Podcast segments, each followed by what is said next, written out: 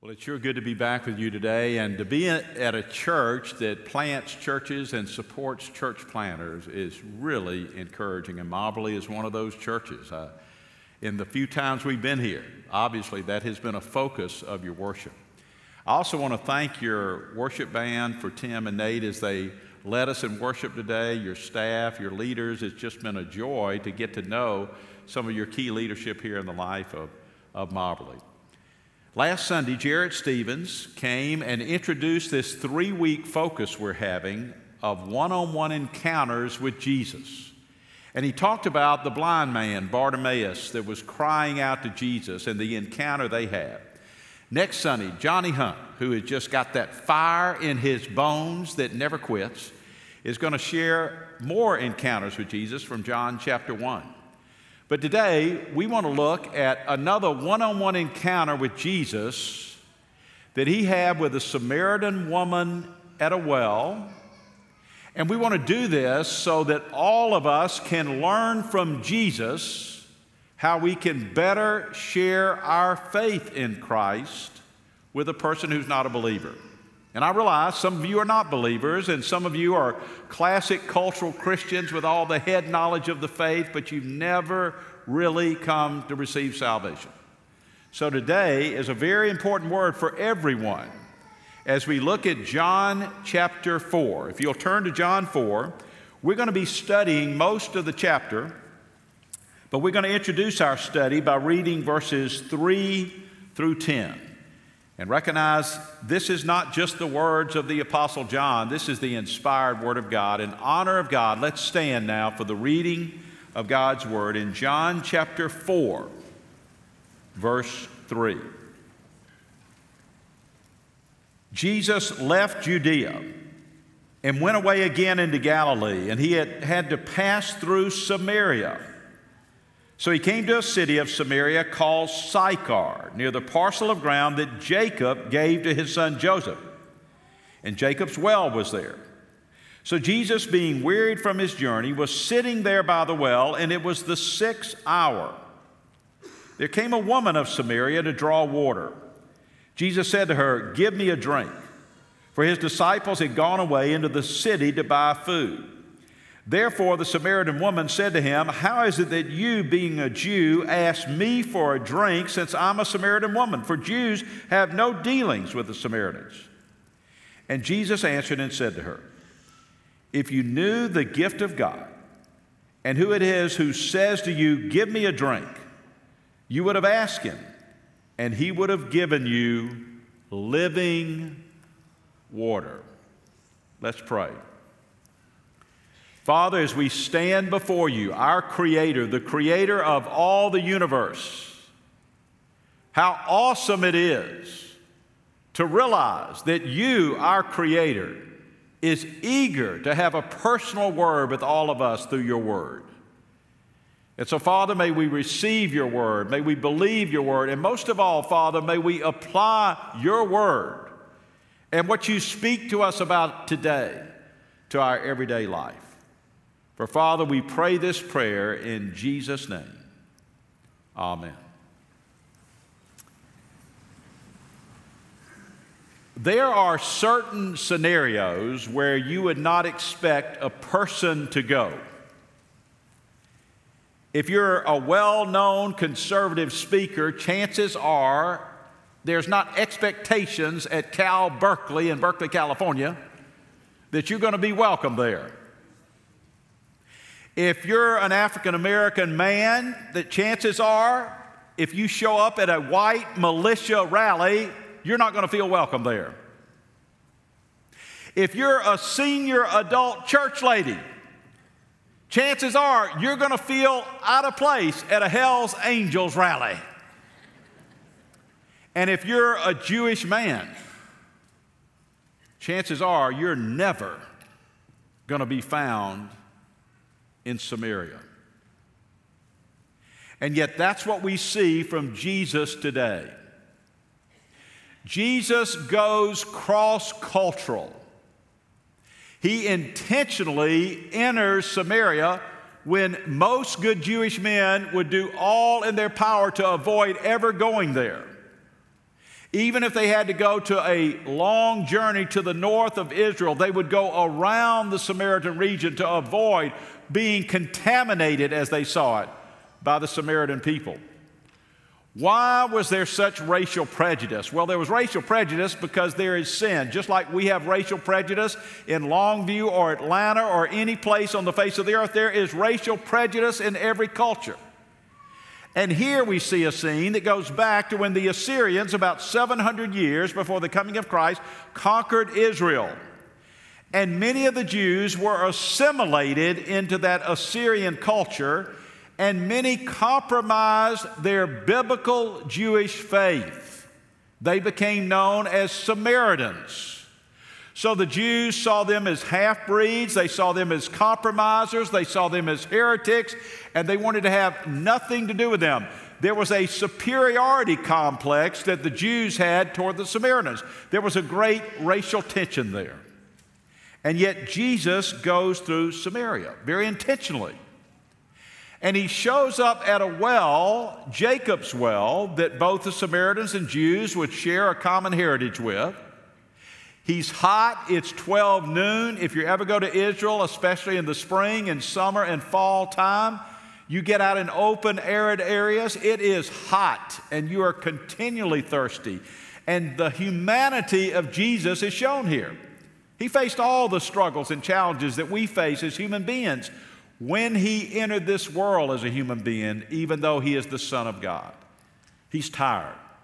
He needs something to drink. He's hoping that someone will bring him a drink of water.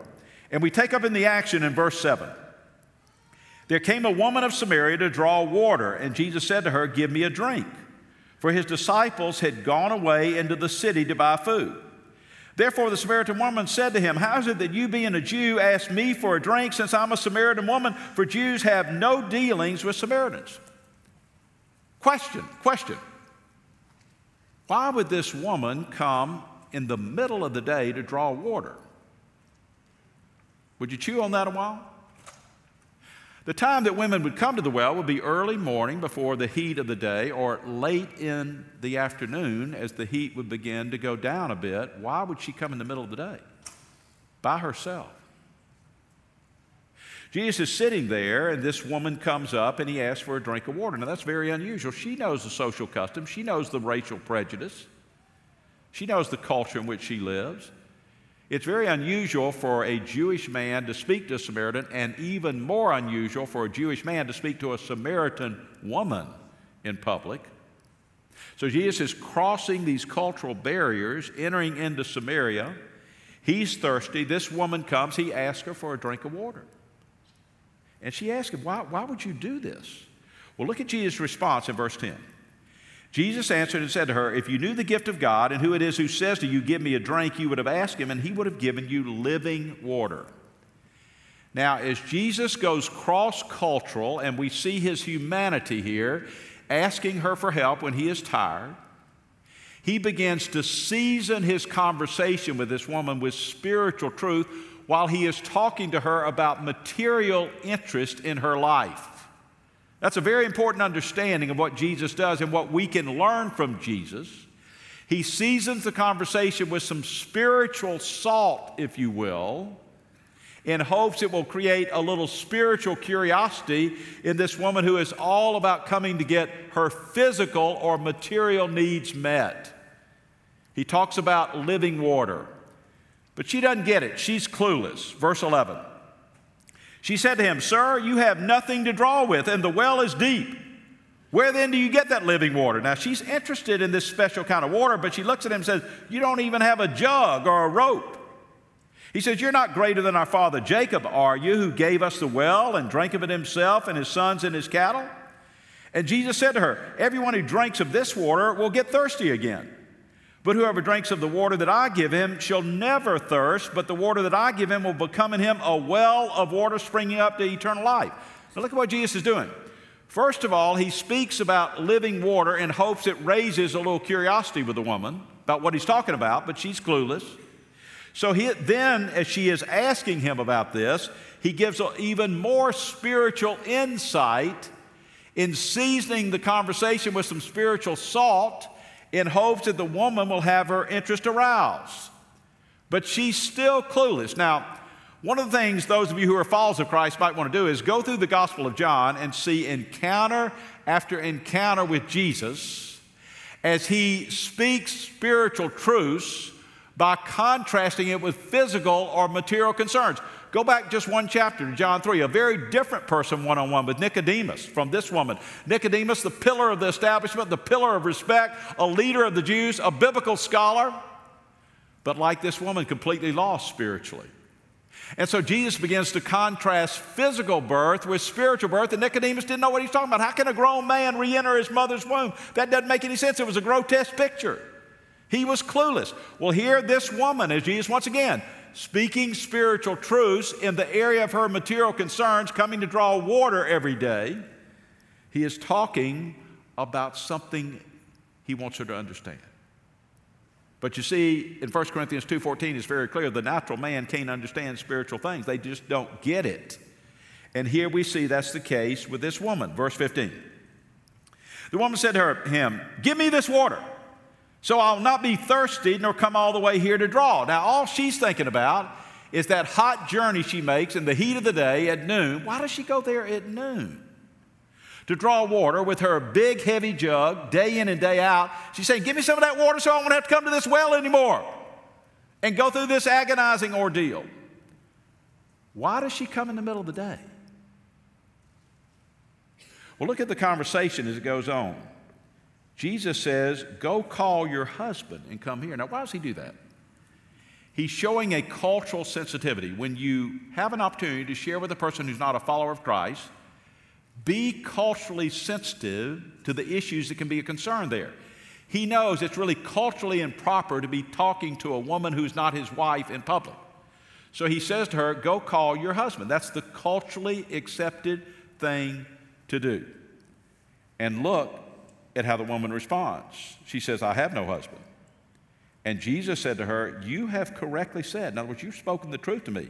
I have no husband, for you've had five husbands, and the one you have now is not your husband. This you have said truly. And the woman said to him, Sir, I perceive that you're a prophet. Now, this is quite an interesting conversation.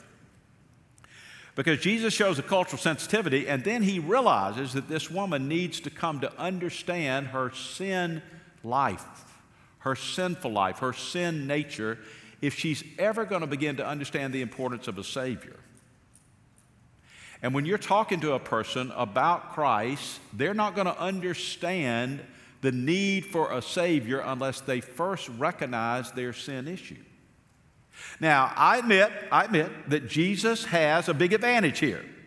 He knows everything about us. He knew everything about this woman. When you're talking to someone, you don't know everything about them like Jesus did. He got an advantage. But he brings up the fact that this woman's been married five times and now she's cohabiting with a man who's not her husband. Now, folks, if this is not a classic 2020 woman in the United States of America, I don't know what is. This is a very relevant story to the world in which we live. You say in the first century they didn't have all the problems we have today. Don't kid yourself. There's nothing new under the sun when it comes to sin. And here's a woman, she's been around. She's been around. Five husbands, now living with a man who is not her husband. In many ways, she is the classic Material Girl. Let me read to you what Madonna wrote about the Material Girl a few years ago. I know some of you are so young you don't know who she is. Well, she's an overage, used to be sexy woman that now looks kind of funny when she tries to pull that off. But this is what she says Boys may come and go, and that's all right with me. Living in a material world, and I'm a material girl. Well, this could be the woman at the well. It's like she is stating the words for her. But it's also an important moment in this encounter. Because as she realizes that Jesus sees her and knows everything about her and begins to be convicted of her own sin, probably the reason she came to that well in the heat of the day is she didn't want to be around the other women who would always be talking about her reputation, and she felt totally ostracized from them. So she came by herself, even in the heat of the day, so she wouldn't have to deal with all that. But look at how she responds when her sinful life is exposed. Verse 19. The woman said to him, Sir, I perceive you are a prophet. Well, duh. I mean, the man tells her her whole life in a sentence. Really bright woman, isn't she? And then verse 20, she says this Our fathers worshiped in this mountain, and you people say in Jerusalem is the place to worship, where men ought to worship. And Jesus said to her, Woman, believe me, an hour is coming when neither in this mountain nor in Jerusalem will you worship the Father. You worship what you don't know, we worship what we do know, for salvation is from the Jews. But an hour is coming, and now is, when the true worshipers will worship the Father in spirit and in truth. For such the people, for such people, the Father seeks to be his worshipers. For God is spirit, and those who worship him must worship in spirit and truth. Now, if you're a follower of Christ and you're looking to learn from Jesus about one on one encounters with people who are not followers of Christ, and you're learning from him in this process, look at what happens here, and I promise you, you'll see it time and time again. The woman begins to feel this conviction of her sin. The heat is on her. So, what does she do? She changes the subject. And she changes the subject by raising a theological question. We Samaritans worship God on this mountain. You Jews believe you should worship there in Jerusalem. Who's right? It's like right when you're beginning to have a very very meaningful one on one encounter with a person who's not a believer and talking about their life, they say, Well, now, who's right when it comes to this issue of baptism? Is it the Methodists or the Baptists? And it's a real tempting time for a Christian because you can all of a sudden begin to puff up in pride with all of your theological insight and begin to chase a wild rabbit of explaining all the reasons that Baptists are right and Methodists are not. And what happens then? All the heat's off the woman. All the heat's off her. She's, she's got you chasing a theological rabbit that's completely secondary to this occasion. What does Jesus do? He answers her question and he tells her what's coming one day. People are going to worship in spirit and truth. It won't matter where they worship. But then watch how he brings it back to himself. And that is so key, folks. When a person asks a question that gets the heat off them, and raises a theological question that you're dying to explain with all of your theological wisdom, don't chase that rabbit too far. Come back to Jesus. Look at what he does.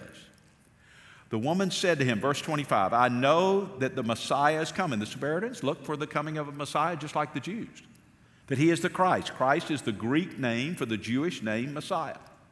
And when that one comes, he will declare all things to us. And Jesus said to her, I who speak to you am He. Now, this is some kind of moment. This woman has her question answered by Jesus, but then to kind of dismiss it all and all the things they've been talking about, she said, Well, I know the Messiah is going to come one day. He'll explain everything to us and make it all clear. And Jesus says, You're looking at him. It's me. He brings the conversation back to himself, just like you and I want to remember, stay on point, bring the discussion back to Jesus. Now, look at what happened here. He makes her aware of her sinfulness that has to happen before a person can understand our need for a Savior. The Bible is clear. We all sin and fall short of the glory of God. So that what you and I can do that's different from Jesus is when we're talking about sin, we want to always include ourselves. Rather than saying to the person you, we say we. We all struggle with sin and it separates us from God. But God, in His love for us, sent us His Son to pay the penalty for our sin on the cross. He literally died in our place to face the judgment we deserve. So that if we come to repentant faith, we can then receive Christ and be forgiven of our sin and made right with God, not because we are, but because of what Jesus did for us. That's the gospel. And Jesus then takes that conversation and brings it back to himself, for he is the solution, the living water of eternal life that this woman needs. And we are to bring it to Jesus as well. Well, an interesting part of the story occurs.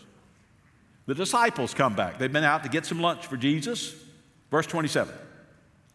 At this point, his disciples came and they were amazed that he'd been speaking with a woman. Yet no one said, What do you seek? or Why do you speak with her? So the woman, listen to this, law. Listen, are you listening? So the woman left her water pot and went into the city and said to the men, Come, see a man who told me all the things that I've done. This is not the Christ, is it? And they went out of the city and they were coming to him. Now, the disciples come back and they've gone to get lunch for Jesus. And he's talking to a woman, not just a woman, but a Samaritan woman, and they were completely bewildered. But the woman also could pick up on the vibes of a classic Jewish man. And that group of Jewish men came back, and she knows it's time for her to get out of there. But not just that. The Bible tells us something vitally important. Don't overlook this.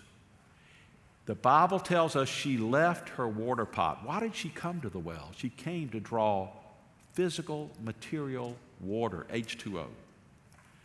But she left her water pot to show us in this crisis of faith. In other words, when Jesus presented who he is, she had to make a decision. Is he telling the truth? Is he who claims who he claims to be? The Bible tells us she left her water pot and began to go into that city and tell everybody about this man she has met, thinking, could he be the Messiah? It's obvious she has chosen to believe. It is obvious, everybody, listen now, are you listening? This is a classic picture of repentance. She came to that well with one way of thinking. She left that well and her water pot symbolic of her material, physical world and had a different way of thinking about God in Jesus that was going to lead to a new life for this woman. It's a beautiful picture there. Well, then Jesus has to do a little discipling with his disciples. Verse 31. Meanwhile, the disciples were urging him, saying, Rabbi, eat. But he said to them, I have food to eat that you don't know about. So the disciples were saying to one another, No one brought him anything to eat, did they? Now, this is classic, folks, all through the Gospel of John. We see situations where people speak of the natural, physical world when Jesus is focusing on the spiritual. Nicodemus didn't get it. This woman at the well didn't get it for a long time. She does get it here. And now Jesus' own disciples come back and say, We brought you lunch. Eat. He says, I've got food you don't know about. They said, Who brought him lunch? They're clueless spiritually in what's going on. They're his disciples. They don't get it. But what is Jesus saying? Verse 34. Jesus said to them, My food is to do the will of him who sent me and to accomplish his work. Folks, folks, this is real soul food. I don't know about you, but I love soul food. Fried chicken, mashed potatoes, green beans, turnip greens, cornbread. Ooh, that is a meal. That's soul food. But Jesus is revealing to his disciples real soul food. And that is doing the will of God for your life and there is nothing more important in fulfilling the will of God for a Christian's life than sharing our faith in Christ with those who don't believe in hopes that many more can come to know what we have discovered in Jesus. I know the majority of you as Christians sadly have never shared your faith one on one with a non believer. The two biggest hurdles that Christians often never overcome is trusting God with their financial resources and beginning to tithe. And secondly, verbalizing your faith in Christ with a person who's not a believer. Those are the two big hurdles that most Christians never really clear. But I promise you this when you share Christ, when you share the gospel, when you share your testimony with a person who's not a believer, it will spiritually energize you like nothing else. Because it is a major reason God has chosen you to be one of His followers, to tell others about Jesus. When I go through a long dry spell, when I haven't had an opportunity to one on one share with a non believer the gospel, I just can't believe how re energized I am when the opportunity arises arises and the Holy Spirit prepares that way to share with a person who's not a believer. This is real soul food. That's what Jesus is talking about. This is why he has come to help lost sinners be reconciled with a loving, holy God. And so he goes on there. And he says in verse 35 Do not say, There are yet four mo- months, and then comes the harvest. Behold, I say to you, lift up your eyes, look on the fields, they are white for harvest. Now, think about what's happening in this story, folks. This woman goes into town. She tells all these men, I think I may have found the Messiah. Now, one thing for sure those, those men knew about this woman she's not normally seen as a church lady, she's not normally seen as very religious. And so when she goes into town and she's talking about maybe I found the Messiah, that got the men's curiosity up. And so now they're coming out in droves to meet this man she's talking about. Now, Samaritans wear all white. There are only a few hundred Samaritans left in Israel today. But even when they gather, they gather wearing all white. So when Jesus says the fields are white to harvest, look, look. You think the harvest is going to be in four months? We're talking about a spiritual harvest today. Look. And this sea of Samaritans dressed in white was walking up towards Jesus. And he said, Don't miss this opportunity. And folks, followers of Christ, the fields are white to harvest in Longview, Texas. The overwhelming majority of this culture here doesn't have a personal relationship with Christ if it's like any other city in the United States of America. Open your spiritual eyes. The fields are white to harvest. People are just longing for living water that meets the ultimate need in their heart and in their soul. They're longing for it. And Jesus wants his disciples to see that. And he says, Some are going to uh, reap in the harvest, some are going to sow in the harvest. He gives contrast about all that in verses 36 through 38. And then we skip down to verse 39. Look at what happens the result of one woman's witness. From that city, many of the Samaritans believed in him because of the word of the woman who testified. He told me all the things that I'd done. So when the Samaritans came to Jesus, they were asking him to stay with them. And he stayed there for two days and many more believed because of his word. And they were then saying to the woman, It's no longer because of what you said that we believe, for we have heard for ourselves and know that this one is indeed the Savior of the world. Now, folks, this is fascinating because the witness of one woman leads to a whole city being open to hearing about Jesus, and amazingly, many in that city came to believe. Not just because of the testimony of the woman, that raised their curiosity, but once they were face to face with Jesus, they then began to believe. Now, think about what we learn from Jesus in this one on one encounter about sharing our faith with the person who is not a follower of Christ. Many of you are followers of Christ. Some of you are not. But think about what we learn. First of all, strike up a conversation. Jesus goes cross cultural, knowing it could be a divine appointment, and he simply strikes up a conversation. Show interest in people that you encounter in everyday life. Just strike up a conversation. Secondly, humble yourself to ask for help. You may have a neighbor that's a staunch atheist or a Hindu or a Muslim or whatever it may be. But you know, if you are willing to build a relationship and strike up a conversation, sometimes as you're living in that same neighborhood, you're going to need their help. I know one year when Ann and I were getting ready for Christmas, and oh, I hate to say Christmas to the women here, and all of a sudden you got a knot in your throat thinking all the things you're going to have to do over the next couple of months. But anyway, come back to me, come back to me.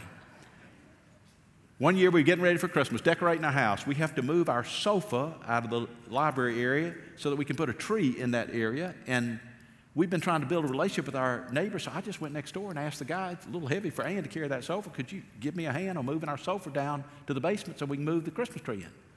Yeah, man. He was glad to do that. Because, you know, people like to be asked for their help, it makes them feel important. They may believe completely different.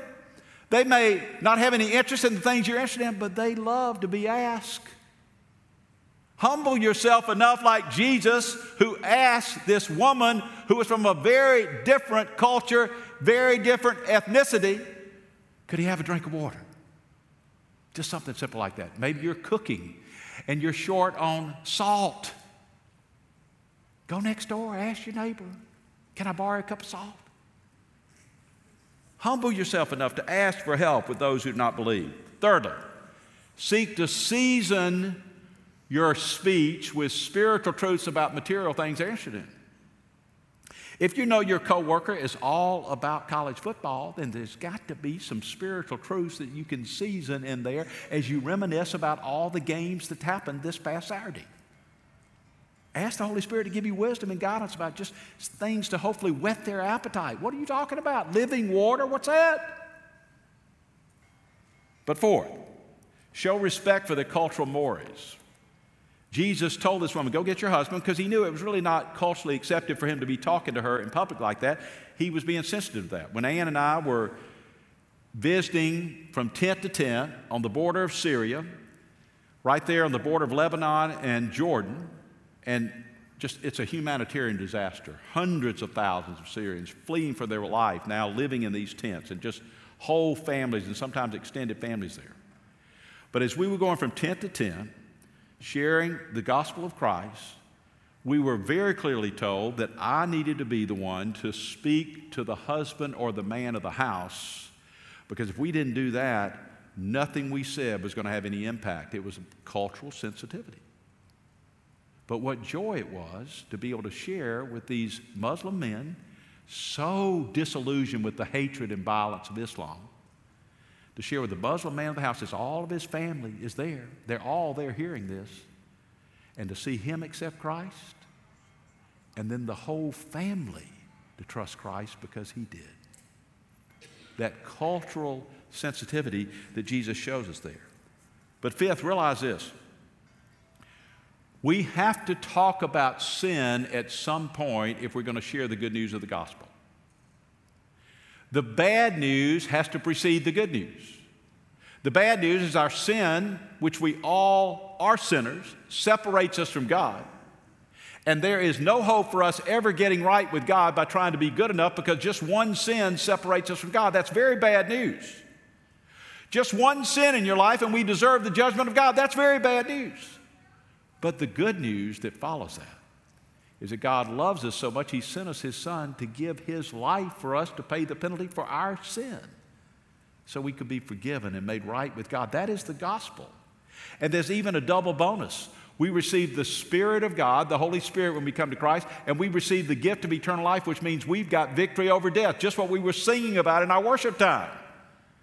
Because of what Christ has done, coming out of that grave, those who are followers of Christ, we have the gift of eternal life. That's incredibly good news. You're not going to ever find any greater news than that. But we have to remember that we have to deal with our sin issue and acknowledge that to recognize the need for a Savior. That's key. But that's not all. Stay on point. When this woman began to be convicted of her sin because Jesus pointed it all out to her, she asked him a theological question and he answered it, but he stayed on point and brought it back to himself. Stay on point when people raise secondary, insignificant theological questions or political issues. Stay on point. Bring it back to Jesus. Stay focused on Jesus. That is so key in this one on one counters.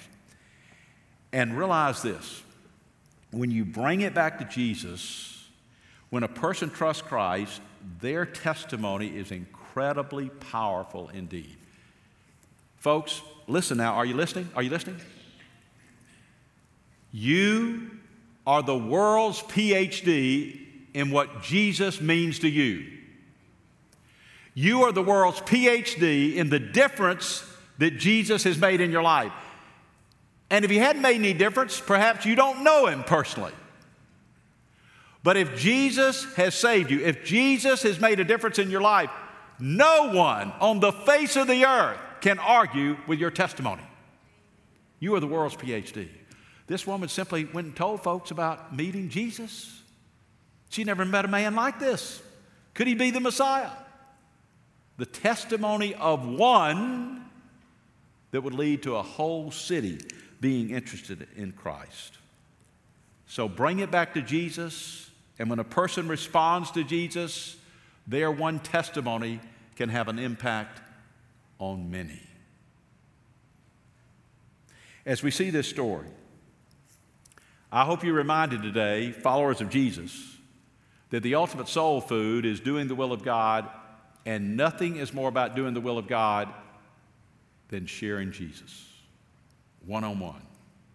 So, who's your one? Next weekend, Johnny Hunt is going to be here to focus on that very question. But I ask you today, as you begin to pray about that time, who is your one in your family? Or among your coworkers, or your neighbors, or acquaintances in the Longview community? Who is someone that the Holy Spirit has put on your heart that you're just longing for them to come to have this personal relationship with Christ like you have? Who's your one? Who are you praying about? Are you asking God for an opportunity to share Christ with them by learning from Jesus how to share your faith? I promise you. Nothing will re energize your spiritual juices and life like sharing Jesus with a person who doesn't know him. Who's your one? Who has God put on your heart? Let's pray about that today. Father God, for those who are followers of Christ, we're bound to have family members, co-workers, neighbors. We know that they don't have a relationship with you. They may be agnostic, they may be an atheist, they may be Muslim, they may be Jewish. They may be just apathetic about spiritual things. But Holy Spirit, bring those people to our mind now. And as the Holy Spirit brings that person to your mind, would you just pray for them now? Pray that their hearts will be open and softened to hear good news of the gospel.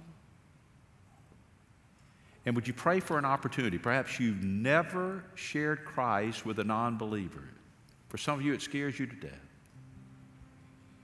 But would you just begin to pray now that the Lord will give you courage and conviction and a desire and a spiritual sensitivity of how you might be able to share the greatest news you've ever discovered and the greatest news they will ever hear eternal life, forgiveness of sin, a removal of guilt and shame to really live with you forever. Oh Lord, may it be. And Father, for those cultural Christians that are here that believe what the Bible says about Jesus, that call themselves a Christian, they've got all the head knowledge, but they've never really surrendered to Christ. They just don't have assurance of salvation if they die today.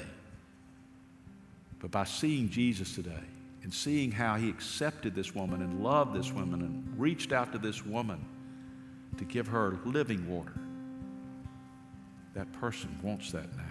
Oh Lord, may they open their heart to you. May they say to you, Lord, forgive me.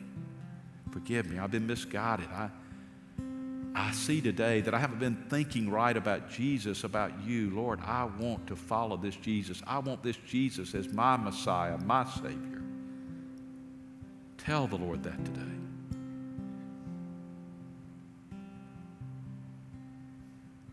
Father, it's my prayer that you are beginning to do a great and awesome work in the life of Mobberly and individuals here that discover the ultimate spiritual meal and soul food of the joy of sharing the love of Jesus through their testimony, through explaining the gospel, through sharing their heart. Oh Lord, may it be. For we pray this prayer in Jesus' name.